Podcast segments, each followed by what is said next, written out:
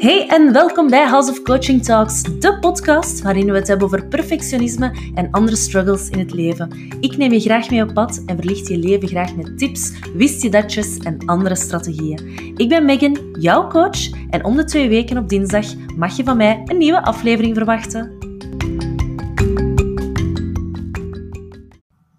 Hallo en welkom bij deze nieuwe aflevering van House of Coaching Talks. Ik hou zelf niet van eindeloos lange intro's bij podcasts, dus laten we maar meteen met de deur in huis vallen. Vandaag gaan we het hebben over controledrang. En als jij iemand bent die last heeft van controledrang, dan zal jij deze intro waarschijnlijk wel kunnen smaken, denk ik zo. Want I get you, I really do. Kort en krachtig, geen gezever. Dit is wat ik moet weten en dan verder doen. Want ergens anders zijn er waarschijnlijk nog tien andere brandjes te blussen. En vanavond moet je waarschijnlijk ook nog een aantal bordjes omhoog houden. Maar dat is vermoeiend, hè? Ik voel me al vermoeid als ik er zo over praat. En jammer genoeg is dat voor heel veel mensen, voor jou misschien inclusief, de dagelijkse realiteit. En ik zal het ook maar ineens zeggen hoe dat zit. Nee, jij hebt het niet drukker dan iemand anders. En nee, het leven overkomt jou niet. Je maakt het leven zo druk als dat je zelf toelaat. Ik vind het wel gek dat ik daar nu zo bold over kan praten hoor, want ik ben daar zelf het schrijnende voorbeeld van geweest. En soms nog, to be honest. Maar met het grote verschil, nu is het besef daar en de keuzemogelijkheid. Dus ik kies ervoor om druk te zijn. Op sommige momenten, op sommige momenten totaal niet. En ik leg je zo uit wat dat te maken heeft met, met controledrang hoor. Maar het ding is, um, op een gegeven moment in mijn leven had ik um, om even een beetje achtergrond te schetsen, hè, um, had ik ja, voor de buitenwereld mijn zaakjes netjes op orde. Ik had een goede partner, een mooi appartement. We hadden juist een huis gekocht in Spanje. We hadden de meest schattige en tegelijk de meest crazy ass dog, Gaston.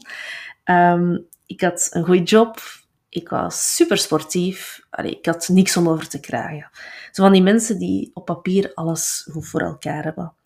Maar ik had op een of andere manier de gewoonte gecreëerd. gecreëerd um, en eigenlijk ja, is dat niet op een of andere manier, want ik weet nu door perfectionisme coaching wat het echt aan de basis lag.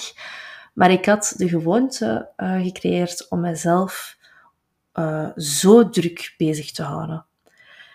Dat ging dan niet alleen over bezigheden hebben, maar ook om die bezigheden tot in de puntjes te organiseren dat er niks fout kon gaan. Ik kon mezelf niet permitteren om een steekje te laten vallen. En in een andere aflevering heb ik het hier ook al eens over gehad. Um, ik werkte voltijds in de familiezaak, veel avondwerk. Dus eigenlijk ja, meer dan voltijds, want ja, ik werkte avonden, dagen, uh, alles eigenlijk. Um, ik studeerde ook voltijds voor een, bachelor dat ik was aangegaan vanuit een enorm imposter syndroom dat ik had toen ik 25 was. Um, ik wou die studie doen om eigenlijk meer, ja, dat papiertje te hebben eigenlijk. Um, ik liep marathons, waarvoor dat ik dan heel vroeg opstond om mijn 20 à 30 kilometer van die dag te lopen. Dus mijn, van mijn slaap kwam er ook al niks in huis. Ik deed de boekingen en de organisatie van het vakantiehuis dat we verhuurden in Spanje. Ik plande tussendoor ook nog eens een heel trouwfeest. En mijn familie van Ierland kwam over. Dus ja, die moest ik daar ook allemaal tussen gefit krijgen. Allee, een hele organisatie. Ik wilde nog mijn vrienden zien. De familiebanden onderhouden. En ja. Ah ja, en, en ook nog, uh, ik deed ook nog fotografie. Nog een, een studie fotografie erbij. Ja. Dus veel blabla, bla, maar heel veel gedoe. En het leek alsof dat ik de wereld aankom en eigenlijk voelde dat ook wel zo. Mijn hoofd was mij vooruit aan het jagen en tegelijk was stilaan mijn lichaam aan het opgeven. Ik belandde nog, ik weet het nog, dat ik, zo, dat ik naar de dokter ging en dat hij mij vroeg of dat ik stress had. Ja, ik lachte dat eigenlijk gewoon weg, want niet omdat ik dat niet wilde toegeven, maar omdat ik dat werkelijk niet voelde. Dat was nog nooit in mij opgekomen dat ik stress kon hebben van, van wat ik stress hebben. Want ja, hallo, op papier was alles echt wel in orde.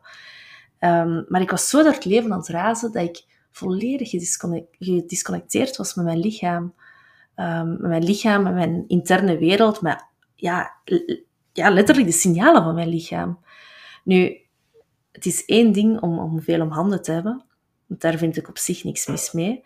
Maar het is een ander ding om al die dingen tot in de perfectie te willen doen. Ik moest van mijn job, of, of van mezelf, moest ik mijn job perfect doen. En elke klant ging ik dan behandelen, niet als een koning, maar als een fucking president van de Verenigde Staten. Ik moest ook mijn marathon onder een bepaalde tijd lopen, ook al had ik op dat moment verschroeiende pijn. Ik moest, mij, uh, bij de beste, of ik moest bij de beste van de klas horen in mijn bacheloropleiding. Ook al was dat eigenlijk totaal niet mijn insteek van, ja... Allee, ja, dat is nooit een insteek, denk ik dan, hè, maar ik legde met mijn andere woorden een enorme druk op. Een enorme druk om te presteren, om niks aan toeval over te laten. En ja, dan kwam zonder genade die muur, hè, waar ik ook los ben tegengelopen. Als ik zelf niet wilde voelen, ja, dan moest het maar de hard way. Want controledrang geeft stress en stress zet zich op je lichaam. En in die end heeft je lichaam het altijd voor het zeggen en dan knal je tegen een muur. En dat is die noodrem. Dat zegt het lichaam, dat zegt en nu is het genoeg. En ik krijg vandaag veel mensen in mijn perfectionisme-traject die denken dat ze nu eenmaal zo in het leven staan. Alles aanpakken, ehm, alles perfect willen doen, dat dat deel uitmaakt van hun persoonlijkheid. Dat dat is wie dat ze zijn. Dat dat in, hun, ja, dat dat in, hun, in, in hen zit. Ze hebben nooit anders geweten. Maar tuurlijk hebben ze ook nooit anders geweten. Heel vaak zijn die, of zit die controledrang onbewust er al heel vroeg in.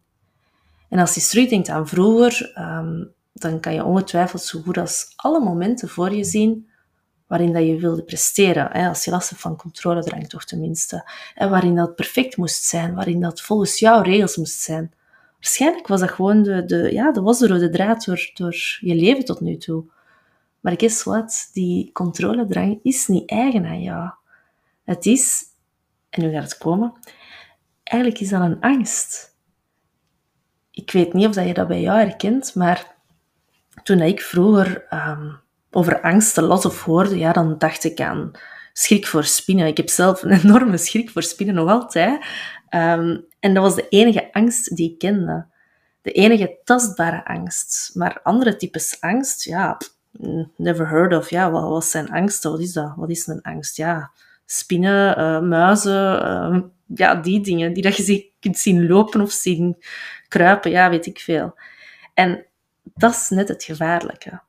Want door niet te beseffen wat dat er nog allemaal kan spelen, ja, zo gaan die angsten wild keer. En als ze gewoon maar kunnen woekeren, zonder dat jij dat doorhebt, omdat je volgens je hoofd leeft en gewoon maar doorgaat, dat is het meest gevaarlijke. Maar eigenlijk worden wij allemaal, iedereen zonder uitzondering, met een soort basisangst geboren. En dat is de, de angst voor verlies.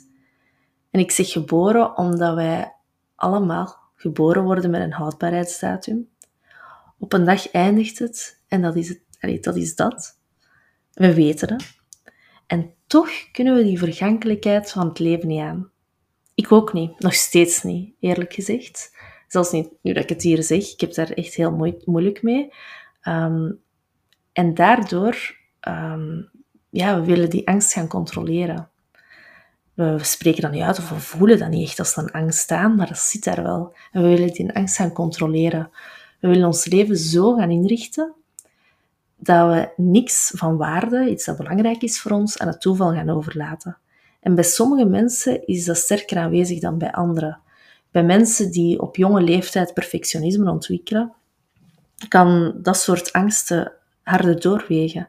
Dat zijn mensen die op jonge leeftijd onbewust het idee krijgen dat ze niet oké zijn.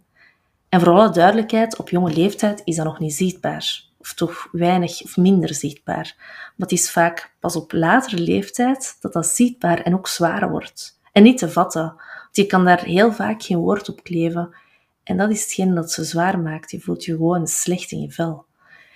En het idee hebben om niet oké te zijn, in combinatie met een angst voor verlies, dat kan al snel tot grotere dingen leiden, zoals controledrang.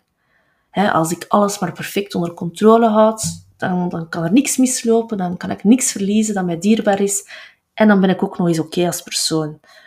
Nu, ja, allemaal goed en wel. Maar de vraag is natuurlijk, wat doe je er nu aan? Hoe kan je aan die controledrang gaan werken? vind ik altijd ook een, een heel boeiende vraag als mensen die stellen. Want veel mensen, en met mensen bedoel ik uh, coaches dan, uh, klanten van mij, veel mensen verwachten tips en tricks. En ze denken dat ze door tips en tricks te krijgen en die één keer toe te passen, dat ze verlost zijn van al hun zorgen. Zo een patroon dat zal al 20, 30, 40, sommigen zelfs 50 jaar meezeulen, ja, dat ze daardoor een paar tips en tricks te horen, dat dat daarmee opgelost is. Ja, dan zeg ik ook van ja, ik ga je moeten teleurstellen, helaas. Um, dat is ook iets dat ik letterlijk zeg tegen, tegen mijn coaches, die met grote verwachtingen bij mij aankloppen en die al hun zorgen in mijn handen willen leggen. Um, want moest er een magisch pilletje zijn dat je kan nemen om direct van al van de controledrang en andere onderliggende angsten af te zijn, ja, we zouden het toch allemaal nemen, denk ik dan. En terwijl dat ik het zeg, dan, denk ik, ja, er bestaat zo'n pilletje. Maar nee, nee, nee, nee, nee, nee, nee. Niet zo'n pilletjes. Geen dergelijke pilletjes, geen alcohol, dat zijn verdovende middelen. En dat zijn juist, ja, dat zijn zo de, de gevaarlijke boosdoeners die alles wat dat begint te duwen, van binnen onderdrukken.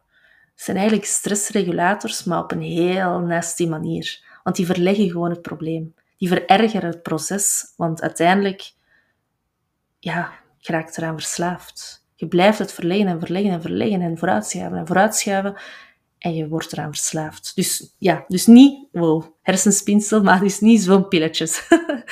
um, maar er is dus geen remedie of geen magic pill om daar komaf mee te maken. It takes many steps and patience.